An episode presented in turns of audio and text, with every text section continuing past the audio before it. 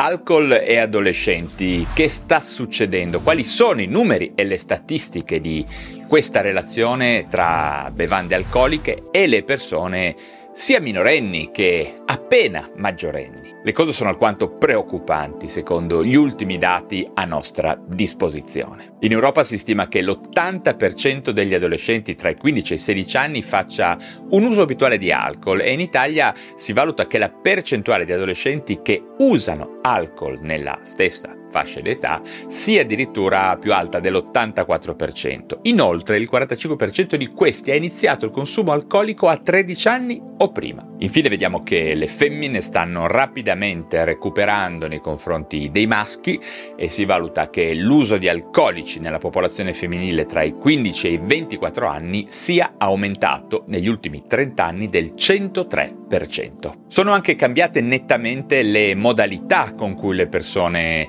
le persone adolescenti consumano le bevande alcoliche, tra gli adolescenti il binge drinking è realmente molto diffuso e rappresenta, direi, il prototipo, il modo tipico di approcciarsi alla sostanza. Con il termine binge drinking si intende un utilizzo massivo di bevande alcoliche con modalità episodiche ma ripetute su base regolare, ad esempio il sabato sera. Anche i minori riescono ovviamente a procurarsi l'alcol in qualche modo, tipicamente mediante la collaborazione di amici maggiorenni. Eh, in realtà non è neppure infrequente riuscire ad acquistarlo direttamente. In effetti in Italia la legge è piuttosto permissiva e anche eh, il modo in cui questa legge viene fatta rispettare rispetto al resto del mondo. Infatti l'Italia è uno dei pochi paesi europei che non prevede la commissione di un reato in caso di vendita di alcolici ai minori di 18 anni, ma solo se la vendita è fatta nei confronti di chi non ha ancora compiuto 16 anni.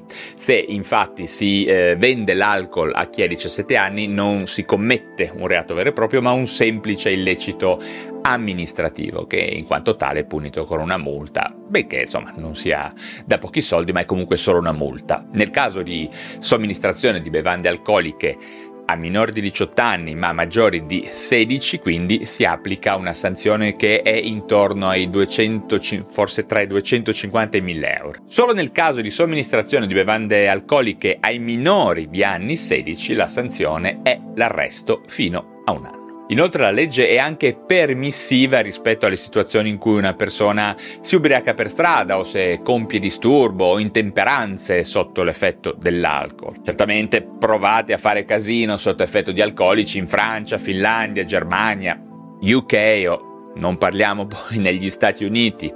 Ecco, fate qualcosa del genere in quei posti e vedrete che la risposta della popolazione, ma soprattutto delle forze dell'ordine, sarà nettamente diversa da quella italiana. Ma che cosa succede, ad esempio, domanda che mi fanno spesso, se un minore finisce in pronto soccorso in stato di intossicazione alcolica?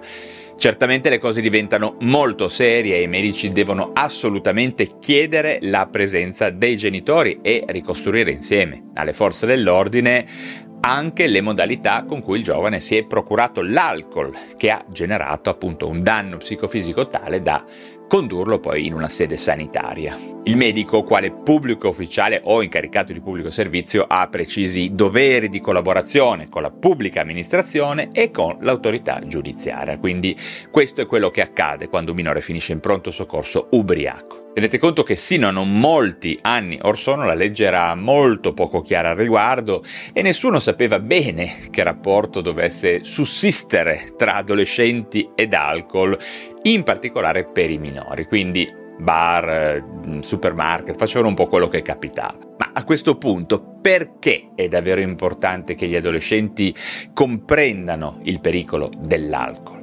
In realtà chiunque dovrebbe entrare nell'ottica dell'azzeramento del suo utilizzo, dell'utilizzo dell'alcol, per via del fatto che non ci sono motivazioni scientificamente rilevanti per cui gli esseri umani debbano esporsi ad una sostanza che è neurotossica, cancerogena e che ha un potenziale di dipendenza realmente elevato. Inoltre, per chi non lo sapesse, nel vino sono frequentissimamente presenti molte micotossine pericolose. Andate a vedere se non sapete di cosa sto parlando in questo momento. Inoltre le bevande alcoliche nei ragazzi con meno di 16 anni sono particolarmente dannose anche in quelli con età più grande, ma in, nei più giovani sono a maggior ragione dannose perché prima di una certa età il sistema enzimatico che permette di smaltire l'alcol è ancora immaturo e anche quantità molto piccole diventano subito tossiche per l'organismo. A livello del cervello si è potuto valutare che il tessuto nervoso negli adolescenti sino a 20 anni di età è ancora in corso lo sviluppo di tutto il potenziale di crescita e di potenziamento neuronale, mentre l'alcol, diciamo, blocca questa neurogenesi e si contrappone a questa neurogenesi. In generale i danni principali eh, che si riscontrano con l'alcol sono quelli al fegato, quindi al cervello certamente, e anche all'apparato riproduttivo. Bisogna anche tenere presente che nei giovani è molto più facile che l'alcol crei dipendenza rispetto a quanto accade eh, nella popolazione adulta. Stesso discorso ovviamente vale anche per la nicotina, peraltro, e anche per altre sostanze d'abuso. Bisogna anche ricordare che l'alcol è fortemente associato agli incidenti stradali che rappresentano la prima causa di morte per i giovani di età compresa fra i 21 e i 29 anni, una percentuale compresa fra il 30 e il 50% di questi incidenti è proprio legata all'abuso di alcol. Spesso sui giornali non viene riportato anche per una sorta di pudore e di attenzione nei confronti delle famiglie, però molte volte incidenti stradali sono legati all'alcol, molto più di quanto non si immagini. Vale anche la pena ricordare bene che gli adolescenti sono vittima di un pesante influenzamento da parte della cultura dell'alcol presente nei soggetti più anziani. Tutti noi siamo iniziati all'alcol in primo luogo all'interno della famiglia, dall'esempio dei genitori, dall'idea che il divertimento coincida con l'utilizzo di alcol. Ogni festa ha l'alcol come protagonista e sembra impossibile farne a meno. Poi i film, le pubblicità, i ragazzi sono inevitabilmente influenzati dalla sostanziale presenza dell'alcol in tutti gli spazi della nostra società.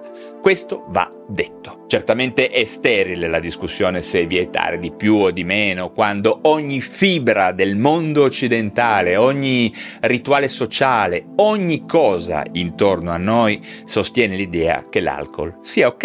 Ah, certamente a patto che se ne faccia buon uso, eh? Ipocrisia totale. Anche l'OMS ha dovuto ammettere che quando si parla di sostanze con un elevato potenziale di abuso come l'alcol, non ha senso parlare di utilizzo moderato perché non sai mai a quale classe di persone appartieni. Ad oggi non abbiamo modo di capire con precisione se una persona è più o meno a rischio di sviluppare una dipendenza alcolica. Ecco, quando poi accade uno ci si trova dentro fino al collo e le cose ormai sono fatte. Inoltre, molto importante, cosa che dico sempre, questo rischio è dinamico e cambia nel corso della vita. Basta un lutto, una tragedia, una separazione, un trauma che si diventa da solidissimi a fragili ed è lì che l'alcol ci aspetta tutti. Che dire, forse come sempre è l'esempio che conta. Sto parlando della coerenza degli adulti che quasi sempre manca. Diciamo ai giovani di essere onesti e corretti quando abbiamo un Parlamento pieno di pregiudicati e condannati. Diciamo di non drogarsi quando il mondo degli adulti è realmente infarcito di cocaina ed alcol. Diciamo di fare delle vite sane quando tutto intorno a loro, incluso chi li sprona alla salute, spesso è sovrappeso, sedentario, privo di motivazione, mangia male, beve alcol, fuma e cose di questo genere. Come medico mi sono spesso chiesto se il mio esempio e la mia coerenza non potessero essere fattori chiave per essere efficace nel mio lavoro con le persone. Infatti qualcuno diceva che il mondo non ha bisogno della nostra retorica, ma soprattutto del nostro esempio. Bene, ho finito anche oggi, se vi sono stato utile datemi un like, se vi interessa la psichiatria iscrivetevi alla piattaforma digitale da dove mi state ascoltando e se siete dei veri fanatici delle neuroscienze abbonatevi al canale YouTube e soprattutto comprate il mio nuovo libro PsyQ dove si parla tra le altre cose di stile di vita e salute mentale. Troverete il link da qualche parte in descrizione. Un caro saluto come sempre e ci si vede presto per parlare di un altro argomento.